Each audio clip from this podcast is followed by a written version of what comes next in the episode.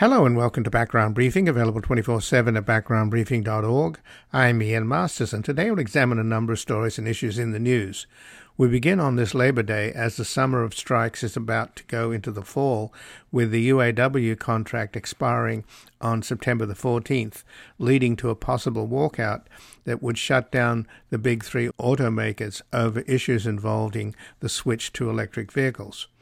Joining us to assess the state of working America and the energized union movements from Hollywood to Detroit is Lane Windham, Associate Director of Georgetown University's Kalmanovitz Initiative for Labor and the Working Poor, and the co director of Will Empower, that's Women Innovating Labor Leadership.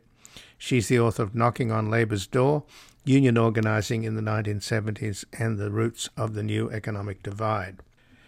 Then, while corporate America beats down workers and fights unions, the wage disparity between CEOs and workers on the shop floor grows, with executives able to write their own multi-million dollar compensations as they buy back stock to boost their earnings at the expense of R&D and productive investments for long-term growth. Joining us is Sarah Anderson, who directs the Global Economy Project at the Institute for Policy Studies.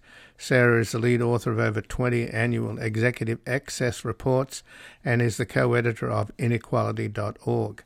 Her books include Field Guide to the Global Economy and Alternatives to Economic Globalization, and she just released the 2023 Executive Excess Report, available at the Institute for Policy Studies. Then finally, we'll speak with Lee Harris, a staff writer at the American Prospect and the co founder of New York Focus, an investigative news site on New York politics. We'll discuss her recent articles at the American Prospect Phoenix cuts electrician pay and sends in Taiwanese workers, and Biden administration to restore labor rule gutted in the 1980s. And before we begin, I'd like to thank our sustaining listeners whose tax-deductible monthly donations, large and small, at backgroundbriefing.org slash donate or at our foundation, publictruthmedia.org, enable us to provide a daily briefing on the major stories in the news, free from commercials, corporate underwriting, paywalls, and constant fundraising. As Trump and his MAGA followers weaponize lies in their war against truth itself, we're in a fight between crazy America and normal America. In order to overcome deliberate distraction and distortion, Background Briefing seeks out facts and information to awaken the silent majority in the hope of restoring a reality based community before fascism trumps democracy and facts become completely irrelevant. And joining us now on this Labor Day is Lane Windham, the Associate Director of the Georgetown University's Kalmanovitz Initiative for Labor and the Working Poor, and the co director of Will Empower, that's Women Innovating Labor Leadership. And she's the author of Knocking on Labor's Door Union Organizing in the 1970s and the Roots of a New Economic Divide. Welcome to Background Briefing, Lane Windham. It's great to be here with you. Well, thanks for joining us. And the Treasury Department under Sec- Treasury Secretary Janet Yellen, just released the first of its kind report that finds that unions uh, are an important, if not the important way of reversing stagnant wages and economic inequality, and that unions benefit the middle class in as much as they raise their members' wages by 10 to 15 percent, but they also help to improve the wages and benefits of non union workers and that affects the the well-being of the entire community. And that, of course, is a way to address the inequality and racial and gender wage gaps that uh, afflict this country. So this seems to be a moment where you have a government that supports unions uh, in a in a in a fulsome way, which is highly unusual. Do you think it's translating to the country at, at large that there's a kind of learning curve here? About the benefit of unions? Great question. So, yes, the new Treasury Department study definitely found that unions uh, have an advantage not only for union members, but also for uh, workers at large because of the spillover effect when unions raise wages. Um, it also found that the report uh, found that uh, unions close uh, race and gender wage gaps. Uh, the union advantage is even higher for Hispanic workers, 35%, and for African American workers, 20%. Um, so we are in the midst, I think, of you know hot labor summer where there's lots of strikes, there's lots of organizing, there's lots of activism. Uh, the certainly the Biden administration's support for unions and for labor is having an effect. People feel that the government uh, is helping to put some wind at their back. But I think it's more than that. I think it's also a reaction to how workers were treated during the pandemic uh, and people deciding that they just aren't going to take poor treatment and, and low wages anymore. And so we've seen so much action, right? The Hollywood writers and actors, the Starbucks workers, uh, and of course, uh, the 150,000 auto workers who just authorized a strike at the big three automakers. And their contract expires, the UAW contract expires on September the 14th. So that's uh, the hot summer going into the fall, right? Absolutely. Absolutely. And, you know, uh, one thing that we're seeing is that people's understanding of unions, I think, has been shifting. Labor unions are far more popular than they've been in, you know, 50 years. New Gallup polling this month shows that there's a 67% favorability rate for unions. It's the highest it's been since 1967, and it's even higher uh, among young workers. Um, and so, what that means for those auto workers who are out on strike, for the actors and writers who are on strike and also for workers organizing is that they have enormous public support behind them. That's different than in the in the 1970s or 1980s when there was a lot of backlash to teacher strikes, for instance. Well, I'm a member of both the Writers Guild and the Screen Actors Guild, and I've been picketing at what used to be the Fox Studios, uh, but now Disney owns it. And I have to tell you, Lane, that you walk up and down, and it's weather's been pretty hot out here in LA, and holding up your signs. Uh, many of them are quite creative because writers tend to have the have uh, some skills in that department.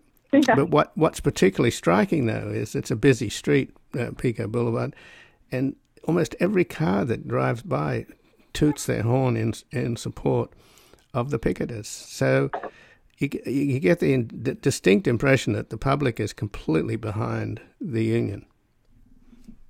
Yes, uh, you know I uh, have been watching some of that on social media happening in in California, and it does feel like there's just a tidal wave of support for for the actors, for the writers, and that's important. Um, I also think it's going to uh, impact the labor movement for a long time because young people are seeing, you know, the actors that they know, people who work on the the entertainment shows that they know, seeing them on strike, that's going to have an an impact well into the the future as this generation matures.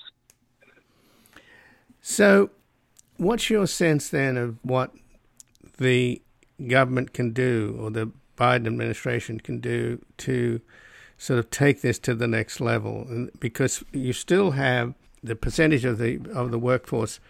I think it's still at an all time low. I think around ten yeah. percent uh, that's yeah. unionized. Uh, so you've got the sympathy. You've got the fact that you've got an economy now with very low unemployment. So for the first time in the longest time, workers have a little more flexibility in terms of deciding what jobs they want to take and a lot of corporations and companies are having a hard time recruiting people, particularly for you know sort of lousy jobs. So it's a it's a pretty good environment, but how do you take it to the next step? And for example, the PRO Act would be an incredibly important piece of legislation if it were passed to make union organizing a lot easier because there's so many impediments that have been set up over the decades. So how do you see this environment? translating into some more successes. And given, of course, that uh, we're in an election year in 2024 and Biden's managed to accomplish quite a bit with a very, very slim majority. You know, these are great questions, and you're right. It is a bit of a quandary, right? The percentage of unionized workers is still incredibly low at 10%. That's basically a century level uh, low, despite the fact that we've had such a strong labor market, there's been so much labor activity, and the fact that nearly half of workers say that they would form a union tomorrow if given the chance. So, why is the percentage so low? Uh, so, basically, the problem is that uh, the doorway through which workers can enter unions in the U.S. remains far too narrow for unions to effectively grow. In part, uh, that's labor law, uh, which is very weak. Employers bend and break the labor law and um, basically keep workers from effectively forming unions. Uh, and the law is too weak to stop them. There are no fines. The National Labor Relations Board did just issue an important new decision called the CEMEX decision, which would basically, uh, if the company breaks the law during an election period, the government could uh, issue what's called a bargaining order, which would make the company bargain. So, for instance, that perhaps could force someone like Starbucks to bargain, um, which uh, basically has broken the law numerous times, uh, but continues to seem to get away with it. Um, ultimately, however, I think that um, that the labor movement uh, and government uh, may have to rethink uh, union membership itself right now. In order to be a union member, you have to have a union contract. Unions could flip the script on that and could throw their doors wide open and have open door membership. They could still bring workers in under contract, but they could also welcome the hordes of workers who want to be part of labor but have not yet been able to get a collective bargaining agreement. Uh, and so that is one option that unions could use to boost union membership. But one of the tricks that corporate America plays, from what I understand, is if you do manage to get unionized and have, you know, a long and often painful strike, and you finally have a victory where the company agrees to write a contract, then what happens is that the company and its lawyers just absolutely delay, delay, delay, delay the implementation of the contract for years. And how do you get right. around that? Well, it, it's a problem, right? Consider the more than 8,500 Starbucks workers who have voted to join a union. Not a single one of them has a union contract yet, and not a single one will actually show up in government statistics as a union member, right? And so Starbucks has effectively blocked those workers from having a union contract and effectively from being union members. And so ultimately, uh, we we have to have stronger laws which force workers uh, force I'm sorry force employers to bargain effectively and the government can you know basically force the companies to honor the contracts honor the collective bargaining agreements. So to do that we're going to need certainly the kinds of labor law fixes that we are seeing the Biden National Labor Relations Board push through. We've seen some already. We can expect some more decisions over the next coming weeks. But even those decisions, I think, though they will strengthen labor law in a way that it, they may strengthen it past where it's been in 40 years, um, it still is not enough to really force employers to uh, negotiate with workers and uh, implement the contract. So, again, I think one of the solutions is that unions can uh, consider opening up membership beyond those people who are represented by a collective bargaining agreement. It seems as if whatever rules exist now, people like the CEO of Starbucks, who reluctantly testified to to the Congress, and clearly was evasive. I, I, I won't call him oh, a liar, yeah. but he was evasive. So, you know, how do they get away with it? Is, is that lack of enforcement? Because one of the things about the National Labor Relations Board is that the Republicans are blocking uh, getting new members on. They're holding That's up right. Biden's nominees to weaken the NLRB. I wish the Democrats could point out to the public, uh, you know, who's really on their side when it comes to working Americans. Yeah, yeah. So, yes, exactly. The National Labor Relations Board, uh, one of the members, uh, her, her term is recently up. She has not yet been reconfirmed by the Senate. In addition, even whatever decisions the National Labor Relations Board passes under Biden, should there be a Republican administration, they can basically roll all of that back. And so ultimately, we are going to need stronger laws. Congress has to pass stronger laws. Uh, and we need laws that really go beyond the National Labor Relations Act that was passed in 1935 at a time during, and uh, we had, you know, a certain kind of industrial economy. We need labor law that goes beyond that and includes the kinds of workers that we see more in our economy today, like the gig workers, contract workers, freelance workers, temp workers, everybody needs to be able to have access to a union. And so ultimately, we we need a really strong um, rethinking of labor law, uh, at, and that has to come ultimately through through Congress. And Labor doesn't have any friends on the Supreme Court's majority, clearly. Working people don't have friends. Right. That's absolutely right. That is our Supreme Court is not a friend of working people. So this means that the, in effect, working Americans are going to have to step up in the next elections and provide the Democrats with a bigger majority in the House and Senate, right, to get past the filibuster threshold and to implement the PRO Act, because the PRO Act would be the key to unionizing uh, working America. I, I think the PRO Act would go a long way towards opening up workers' ability to effectively form unions.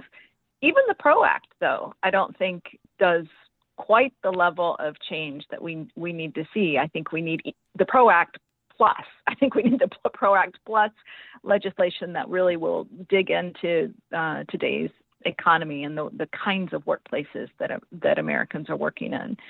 So, yes, we need to see electoral reforms. But remember, electoral reforms are not the only the only um, front, right?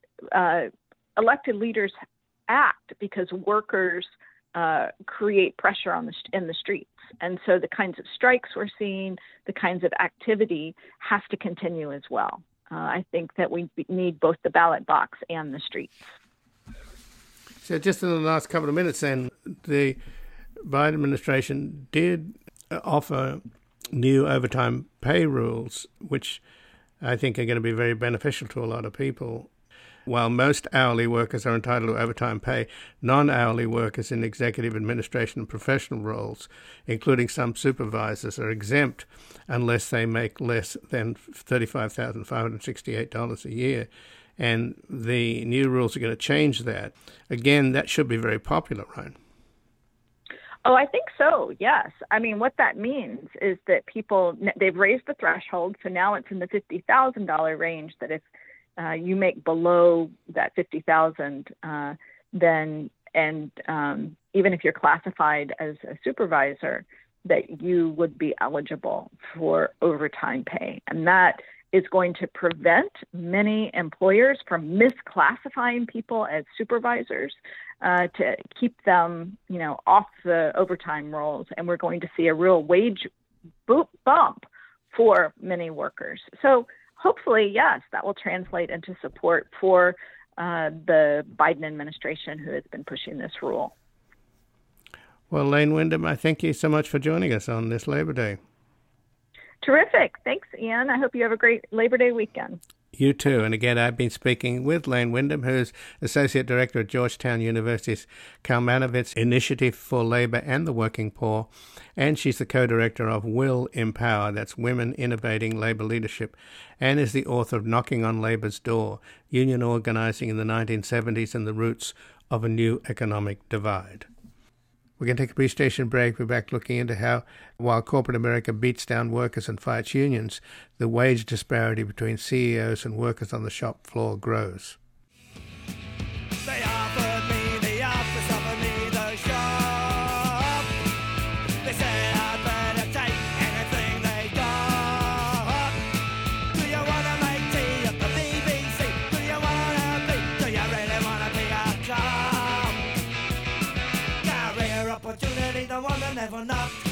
offer used to keep you at the. Career opportunity, the one that never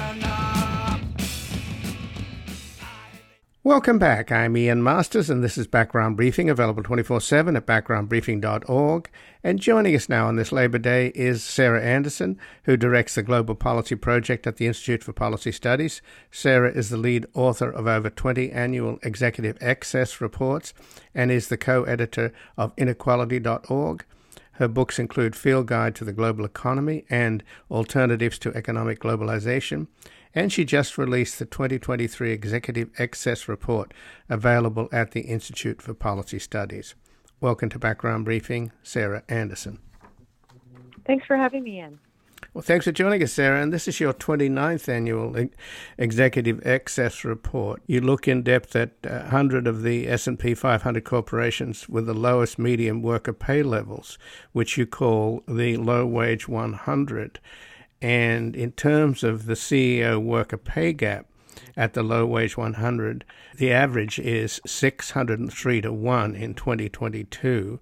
And the winner of the uh, prize for, for the, the greatest income disparity is the CEO of Live Nation Entertainment, where he has the widest gap pay gap, Michael Rapino. He hauled in 139 million, which is 5,414 times as much as his firm's $25,000 673 median pay. So let's start with that example. Why do these CEOs think they deserve to be so much higher paid than their workers?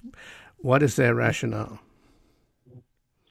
Well, they live in a bubble and they hear from others that uh, they're worth hundreds, if not thousands of times more than their workers because there's just only a handful of human beings um, on the planet who can handle uh, these top jobs. And I think uh, any uh, normal person knows that that is absolutely absurd. And I think one thing that the pandemic did, which was it opened people's eyes even more to how essential so many low wage workers are to the running of our economy, and that every employee contributes value to their company, not just the guy in the corner office.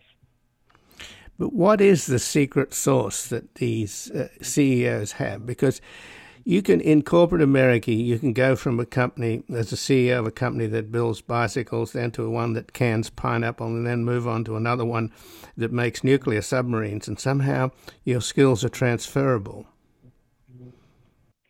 Well, I don't think there's any secret sauce. I think there's a, a lot of scamming going on here. And one thing that we looked at in the report is how much money these companies have been spending on stock buybacks which is really just a scam to inflate CEO pay.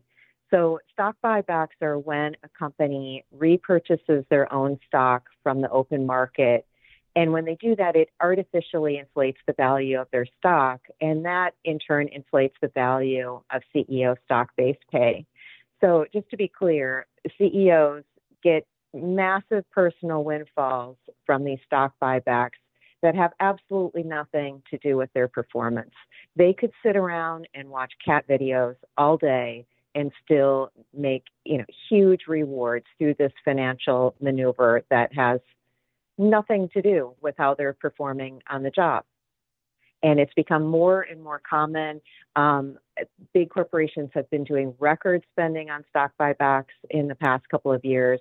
And we, like you said, zeroed in on these low wage companies and found that they have spent more than $341 billion on stock buybacks since 2020. And it's just, it's a way that they siphon resources away from uh, worker wages and other productive investments to artificially inflate their CEO's uh, stock based pay. And again, the prize goes to Lowe's, who uh, spent 14.1 billion on buybacks, enough to give every one of its 3, 301,000 U.S. employees a $46,923 bonus.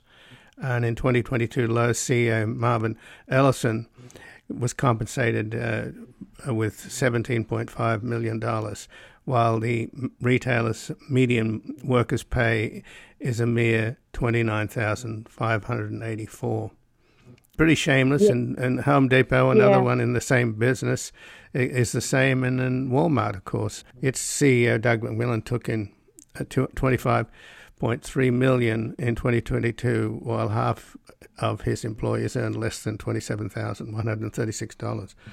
So this is the racket, right? Yeah, boy, I really had to triple check my math on on these figures because when I first calculated that Lowe's could have given every one of their employees like forty-seven thousand dollar bonus mm-hmm. with the money that they spent on buybacks just last year, I thought I've got it. I must have calculated that wrong, but it, it it's the truth. And here are these uh, companies and CEOs saying that they oh they couldn't possibly raise uh, wages, they just don't have the resources to do it. Um, it just you know shows the lie behind uh, those arguments. And I I had the um, opportunity to speak with a, a Lowe's worker who was one of the lead organizers um, trying to form a union at a Lowe's in New Orleans, and he talked about how just chronically understaffed that company is where he was hired to do one job but he wound up doing like everything because customers would have questions and you know, he would wind up having to saw wood and cut keys and like, do everything. And that kind of understaffing is really hard on workers. It's not good for customers, but it just shows where the priorities are in these companies. That they're taking all this money to blow on buybacks when their their uh, employees are having to really um, hustle in ways that aren't even really good for the business. And in 2021 and 2022, the S&P 500 corporation spent record sums on stock buybacks. And every dollar spent on stock buybacks is a dollar not spent on workers' wages, uh, research and development, and other productive investments that would be better for all in the long run. So, is there anybody that's in corporate America that recognizes this reality that this is actually not good for the company's long term benefit? Well, what was shocking was we zeroed in on these 100 low wage companies, and uh, almost all of them were doing stock buybacks. So it's ubiquitous in corporate America. And I would say the, the good thing about just you know how crazy this has gotten is it has provoked a, a bit of a response from policymakers. So we have seen some steps forward. Uh, we now have a new tax on stock buybacks. It's a it's a pretty small tax. It's a one percent uh, excise tax on buybacks that was in the Inflation Reduction Act that passed in 2022. And uh, the Biden administration is also uh, starting to take some uh, small steps to um, use the, the power of the public purse, uh, the power that they have over federal contractors to discourage these stock buybacks. So, with new uh, subsidies that have passed uh, to encourage domestic production of semiconductors, they're saying that companies will have a really hard time getting those subsidies if they don't agree to kick the buyback habit.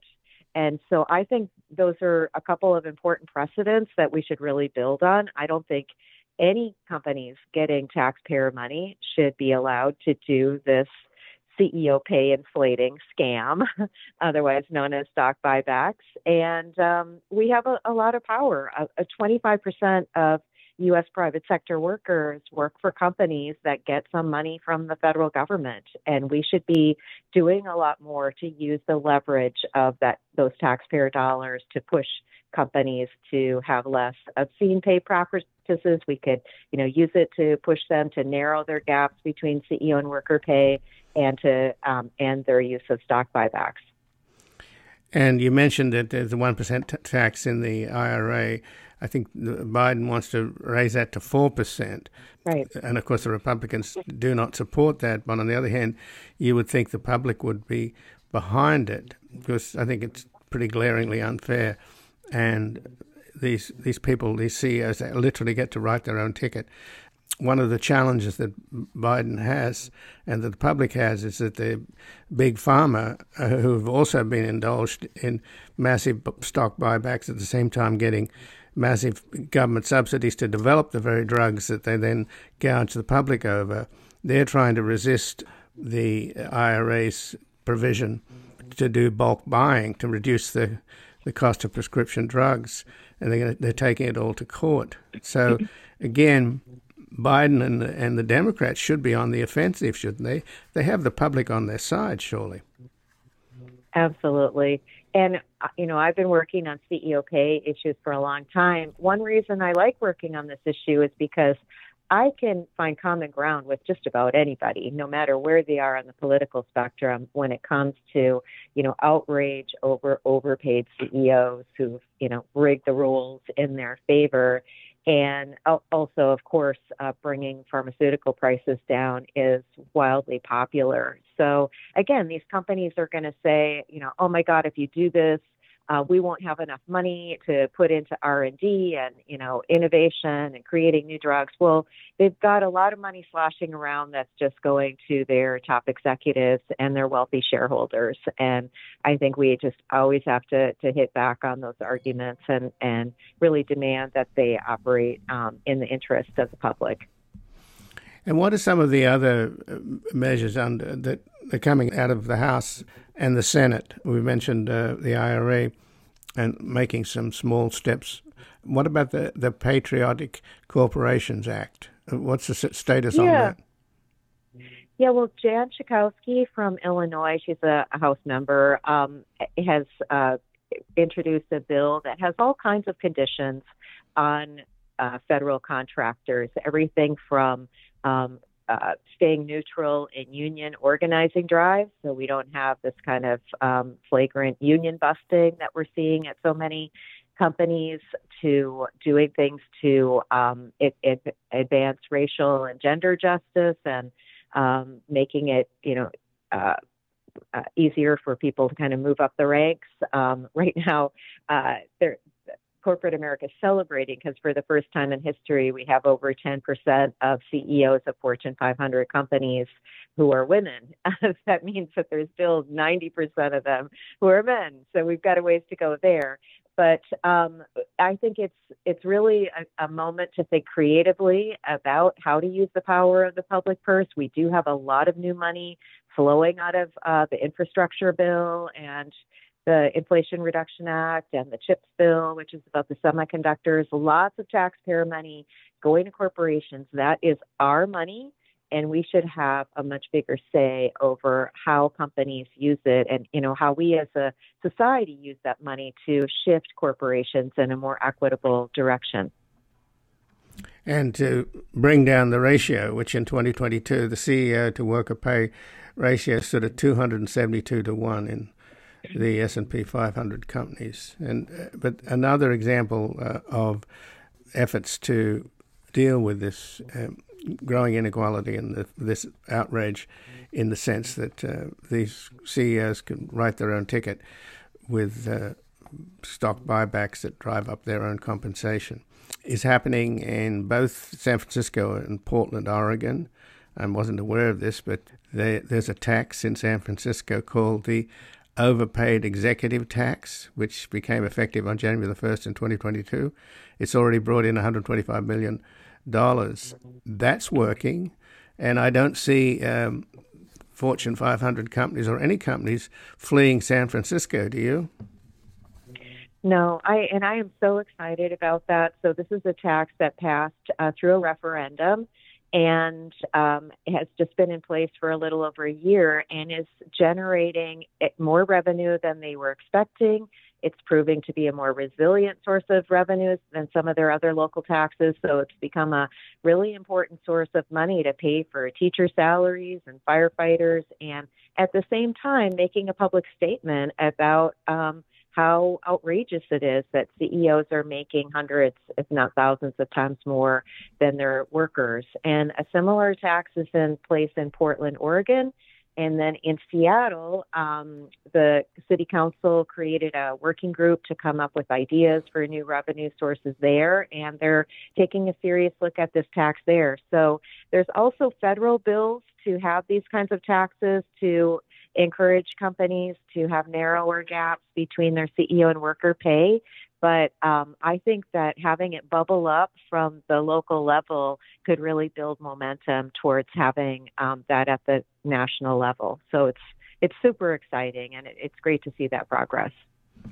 So, Sarah, just in the last couple of minutes, then I'm trying to understand though the I don't I mean the justification is pretty hollow. It's just greed, um, but where did this notion uh, come and develop and metastasize into this belief uh, that somehow CEOs have this magical power that requires massive compensation compared to the pe- people that work on the shop floor and actually make the products that the corporation sells. How did that come about? Is it to do with the the business schools? Because you know, I'm always astounded that in America how there's not this sense that they have in some of the European countries and countries, and of course in uh, Germany, by law, the board of directors have to have members of the union sitting on the boards. So you you right. tend to have a more cooperative work environment in Europe where everybody sort of pitches in, and there's a sense of uh, morale and camaraderie, if you will. But here, it's they teach the CEOs to sort of terrorize their workers and subjugate them and keep them insecure and afraid they're going to lose their job and their health care and all this stuff. And I've talked to so many people who've told me that you know that they just have to suck it up and put up with so much abuse from these little petty tyrants that they work under. So, wh- where did that culture come from? It's a fascinating question, and uh, you know how the how our culture is developed so differently. Where in this country we we put that guy in the corner office on a pedestal. Some people call it call it like the, the great man theory of uh, business management um, with the power centralized in, in that office. I think a, an important part of the picture is, you know, who's sitting on these corporate boards who are approving of these pay packages. And it is often executives from other companies who want to reinforce this myth of, of the great man theory. And like you said, we don't have the same kind of rules as in um, European countries where workers' uh, representatives are sitting on these boards and bringing a different perspective to these conversations. And so they are really living in this this bubble of you know thinking that that they are really the ones single-handedly creating the value of these companies and it's really just a crock. and um, I think that, you know, we should be uh, insisting that this change because this isn't just like a, a company problem or a shareholder problem. The problem of excessive compensation is a problem for all of us. Most obvious uh, example is the 2008 financial crash when executives chasing these huge bonuses drove our economy off a cliff.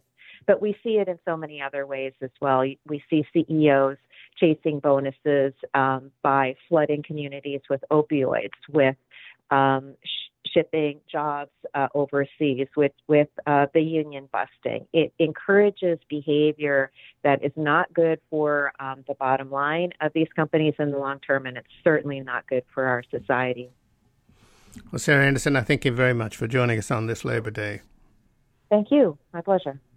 And again, I've been speaking with Sarah Anderson, who directs the Global Economy Project at the Institute for Policy Studies. She's the lead author of over 20 ex- annual executive excess reports and is the co editor of inequality.org.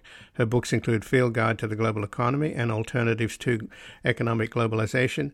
And she just released the 2023 Executive Excess Report, available at the Institute for Policy Studies.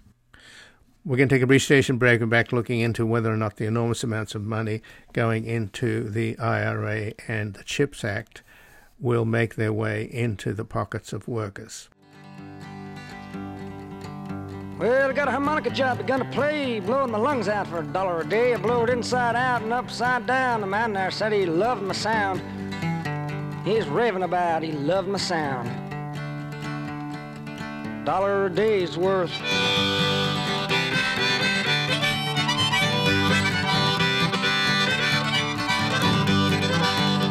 After weeks and weeks of hanging around, I finally got a job in New York town. In a bigger place, bigger money too. Even joined a union and paid my dues.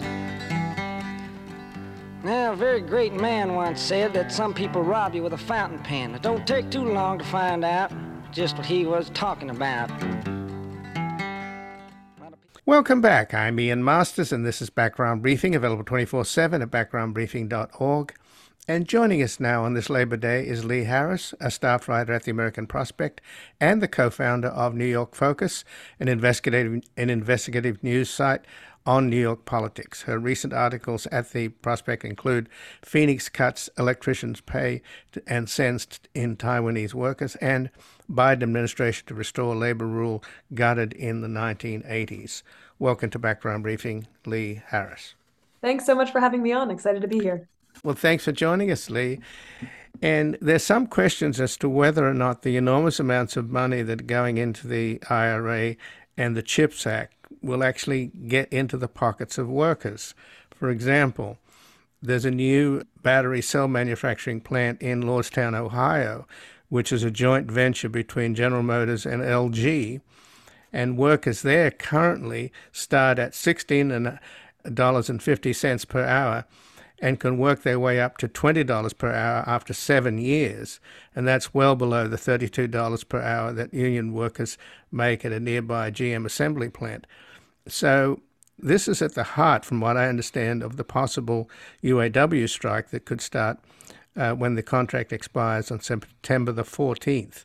So is this what's happening, that labor is not necessarily going to be the beneficiary of uh, these enormous investments coming from the CHIPS Act and from the IRA, even though the Biden White House has promised that it will happen? You know, I actually think it's too soon to announce defeat to that extent. Um, I think like any kind of shift in political economy, which I'm convinced is is what's going on with Bidenomics. I mean, others see it as kind of a continuation of you know Clinton era third way neoliberalism, but I think we're really seeing a major shift in the way that the state and public investment relate to workers. but I think like any shift, it is fraught and it could fail. So I'd love to I'm really excited to talk to you about a bunch of examples of of where it's uh, succeeding and and also where it's failing. Um, to your point, yeah, there are. I think they're both really exciting signs about how workers could benefit from the electric vehicle transition, and then also really serious and worrisome signs. Um, on one hand, the Department of Energy just agreed to lend $9 billion to Ford to build three new battery plants with no string uh, batteries for electric vehicles with no strings attached on labor. That's, you know, taxpayer money going out to projects without ensuring that they create good jobs. And, and that was a, a big rallying point for the United Auto Workers, who, as you mentioned, are threatening to strike. So, yeah, I think UAW has every reason to worry that the shift to EVs is going to be a big hit to unionized car ma- manufacturing, which has seen obviously a slow decline over the past couple of decades. But on the other hand, uh, just to give an example of, of a bright spot, there have been a bunch of local victories in uh, southern right to work states where this kind of work is overwhelmingly going. So, steel workers at the Blue Bird Electric Bus Factory in Georgia just voted to, to join the United Steelworkers Union. Um, and that's very much due to the Biden administration, due to the design, the EPA's design of a rule um, the Clean School Bus Program, which says that grantees of federal money have to agree to union neutrality, and federal funds can't be used for anti-union activity. And I, just a final point on that is that I think it's it's not an accident that it's school bus manufacturers that won that those higher labor standards because or it's, it's the fight is still ahead of us, but but that we've seen progress at least on labor standards for school bus manufacturing because school buses are purchased in bulk by public school districts rather than you know EVs which are just bought by individual private consumers. So because of those bulk purchasing agreements governments um, sign these big procurement contracts and labor can or exercise a lot more leverage in saying no these are the the standards we want attached to those contracts if that makes sense. So so, so unions like the teachers unions even uh, got involved in fighting for higher standards even though it doesn't directly impact them. So i guess in some i think there are interesting examples that point in both directions both that the um, the number of of funds pouring into southern states states typically hostile to union workers. That's both an organizing opportunity in places where unions have been shunned for decades and it's also it's also a sign that unions are worried about that they might not be able to capture the benefits of these investments. But in terms of the transition to electric vehicles. Tesla, for example, I think half of their cars are made in China, and the Chinese Communist government bans unions or any even any kind of union activity. And uh, Rivian is now building plants in Georgia, benefiting the political future of Governor Kemp. And also, uh, I think Hyundai is also building plants. So, on the one hand, they're moving to these right to work states and making these vast investments. But you're suggesting that maybe there's a upside as well. Yeah, there there is an organizing opportunity there. Just so you don't think I'm being too rosy for Labor Day or something, I'm with you. It's um there are worrisome trends in the EV sector, and just to add a couple more, you mentioned Rivian. I mean, it's not just in southern states that they have been that they've flouted union labor. I wrote a piece about Rivian's uh, plant in Illinois, which has a, a kind of extraordinarily left wing, all told, governor at the moment, and and even in Illinois, which has been sort of out front on labor standards for green jobs, uh, Rivian, an attorney general's investigation found uh, found brought in temp workers from Mexico to build this plant and then denied them overtime pay, sent them back, treated them as completely expendable and exploitable workers in the way that we more typically see uh, in southern states like Georgia. And so, certainly, we shouldn't be naive about Tesla and Rivian and other EV producers being good to workers just because uh, they're producing a, a, green product.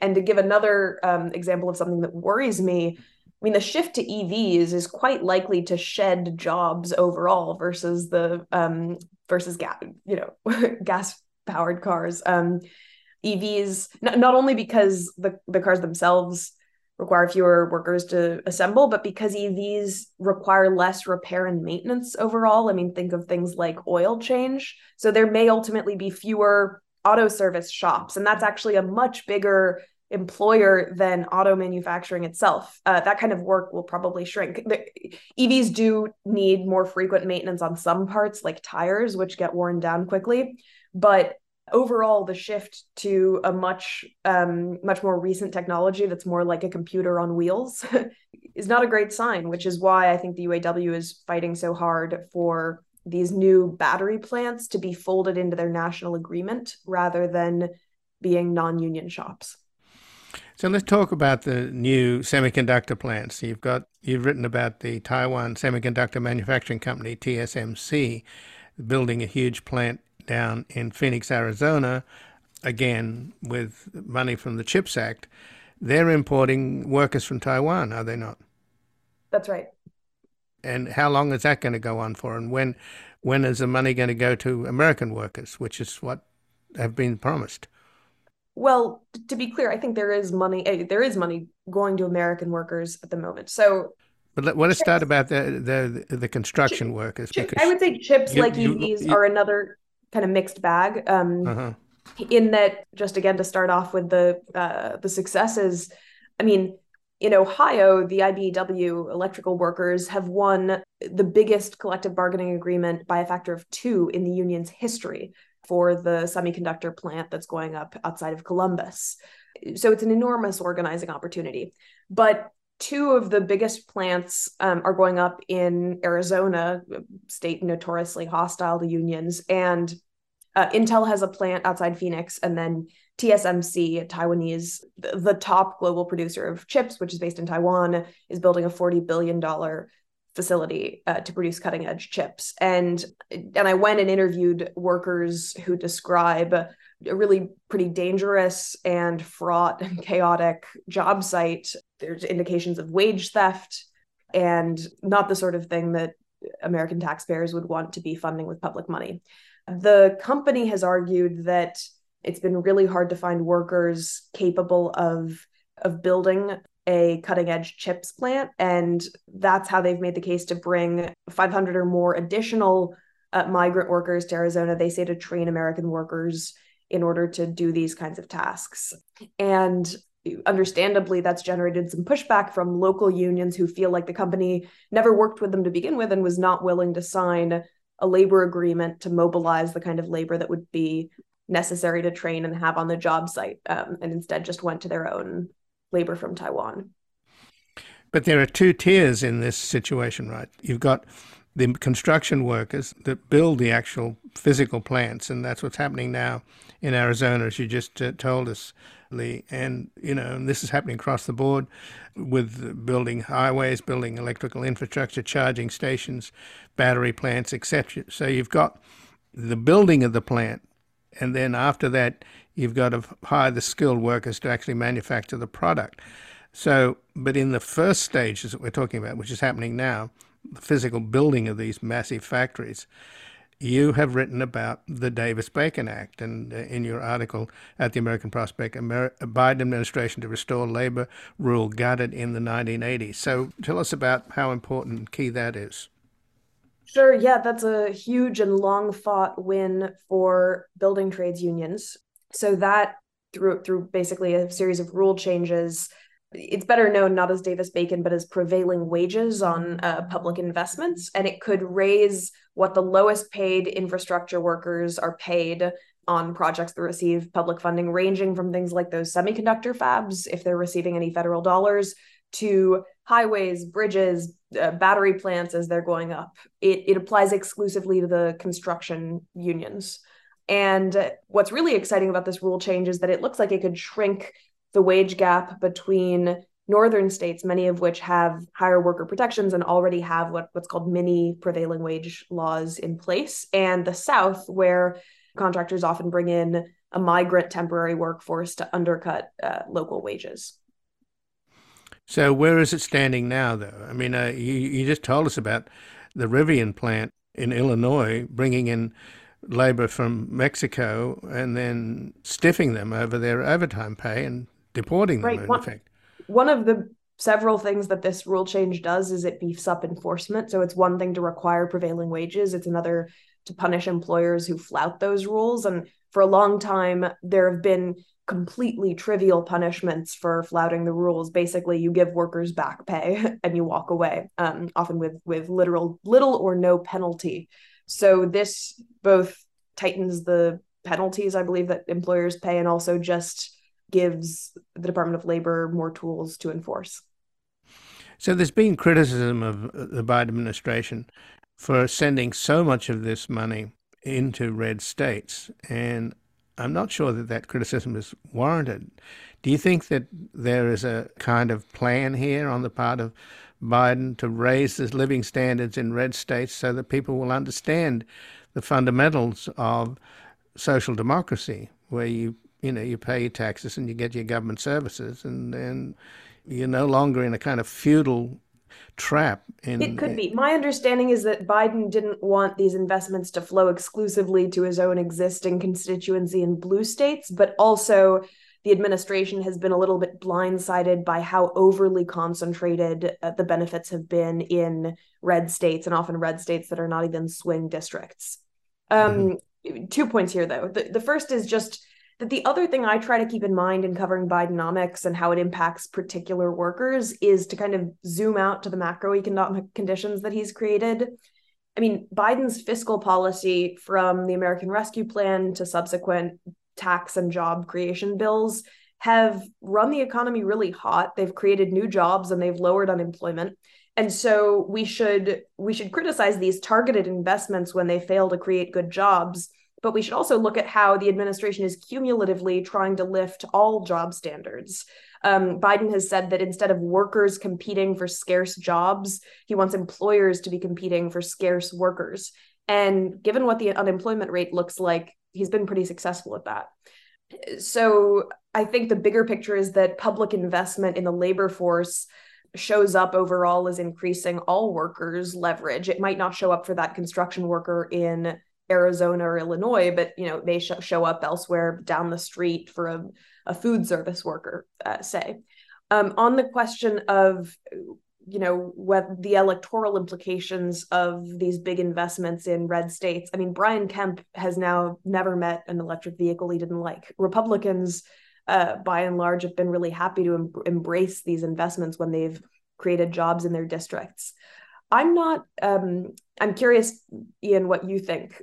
I am torn on the question of whether if Democrats deliver these really good jobs, people will immediately turn around, credit them with that, and vote Democrat. I think uh, change and coalition building takes a lot longer, and they're they're pretty strong ideological commitments in many of these parts of the country that make people skeptical and about immediately turning around and and and sort of you might say giving giving the Biden administration its due. But that's not a reason not to deliver good things for Americans, which Biden is doing. The other thing is that as with I mean Republicans have long complained about entitlements that they get locked in once they're given out. Um, in some ways, I think the investments that are being made now, which are not only investments in jobs, but also in uh, the kind of high end manufacturing that we want to compete in again, uh, in a cleaner economy, those investments are goods even beyond what they mean for Democrats at the polls. And I think once delivered, they'll they'll be very hard to walk back, even by fiscal conservatives who might like to cut those programs. I think the programs may be popular even if Democrats aren't given full credit for delivering them. But what do you think?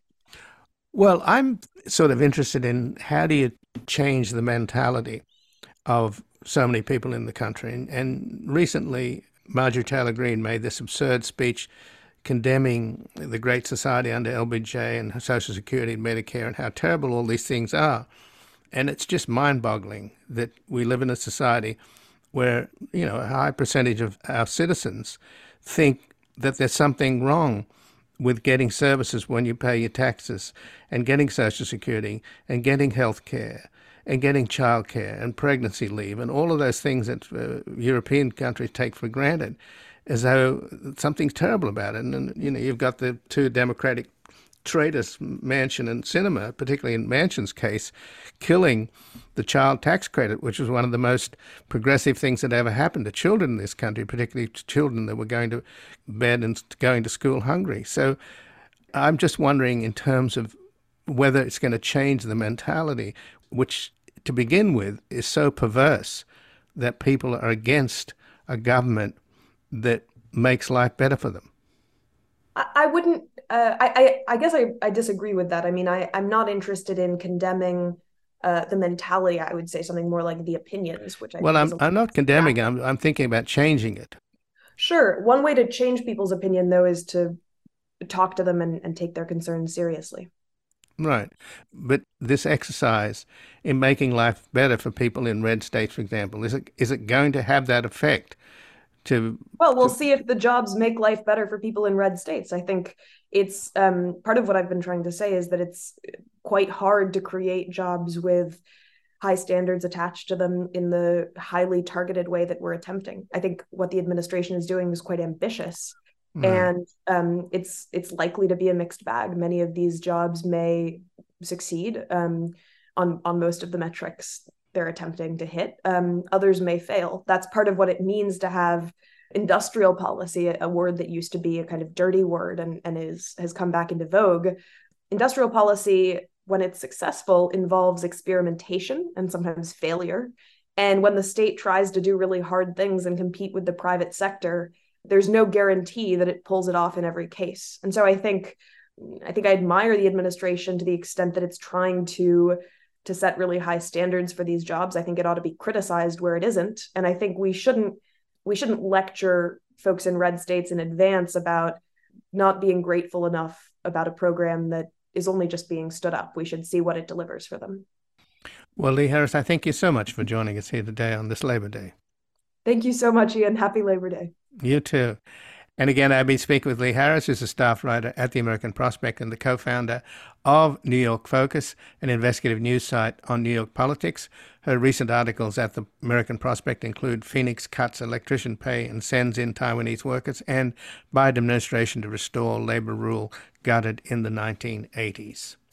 This has been Background Briefing. I'm Ian Masters, and I'd like to thank producer Graham Fitzgibbon and assistant producer Evan Green to help us sustain this program into the future and ensure it remains free to all. Please take a moment to support us by going to backgroundbriefing.org/donate or publictruthmedia.org where you will find our non-profit Public Truth Media Foundation, where your tax-deductible donations, large and small, keep us broadcasting. And if you've missed any of today's programs or would like to explore our vast archives, you can find us at backgroundbriefing.org, where we include extended interviews searchable by topic and have made it easy for you to sign up for daily email updates that provide links to resources, articles, and books discussed on the program. Also, you can find links there to subscribe wherever you get your podcast, and we encourage your ratings and reviews on these platforms. Find us on Twitter and Facebook at Ian Masters Media, and please do help us reach more listeners by sharing this program with friends, family, and colleagues. And I'll be back again tomorrow with another background briefing. Bye for now.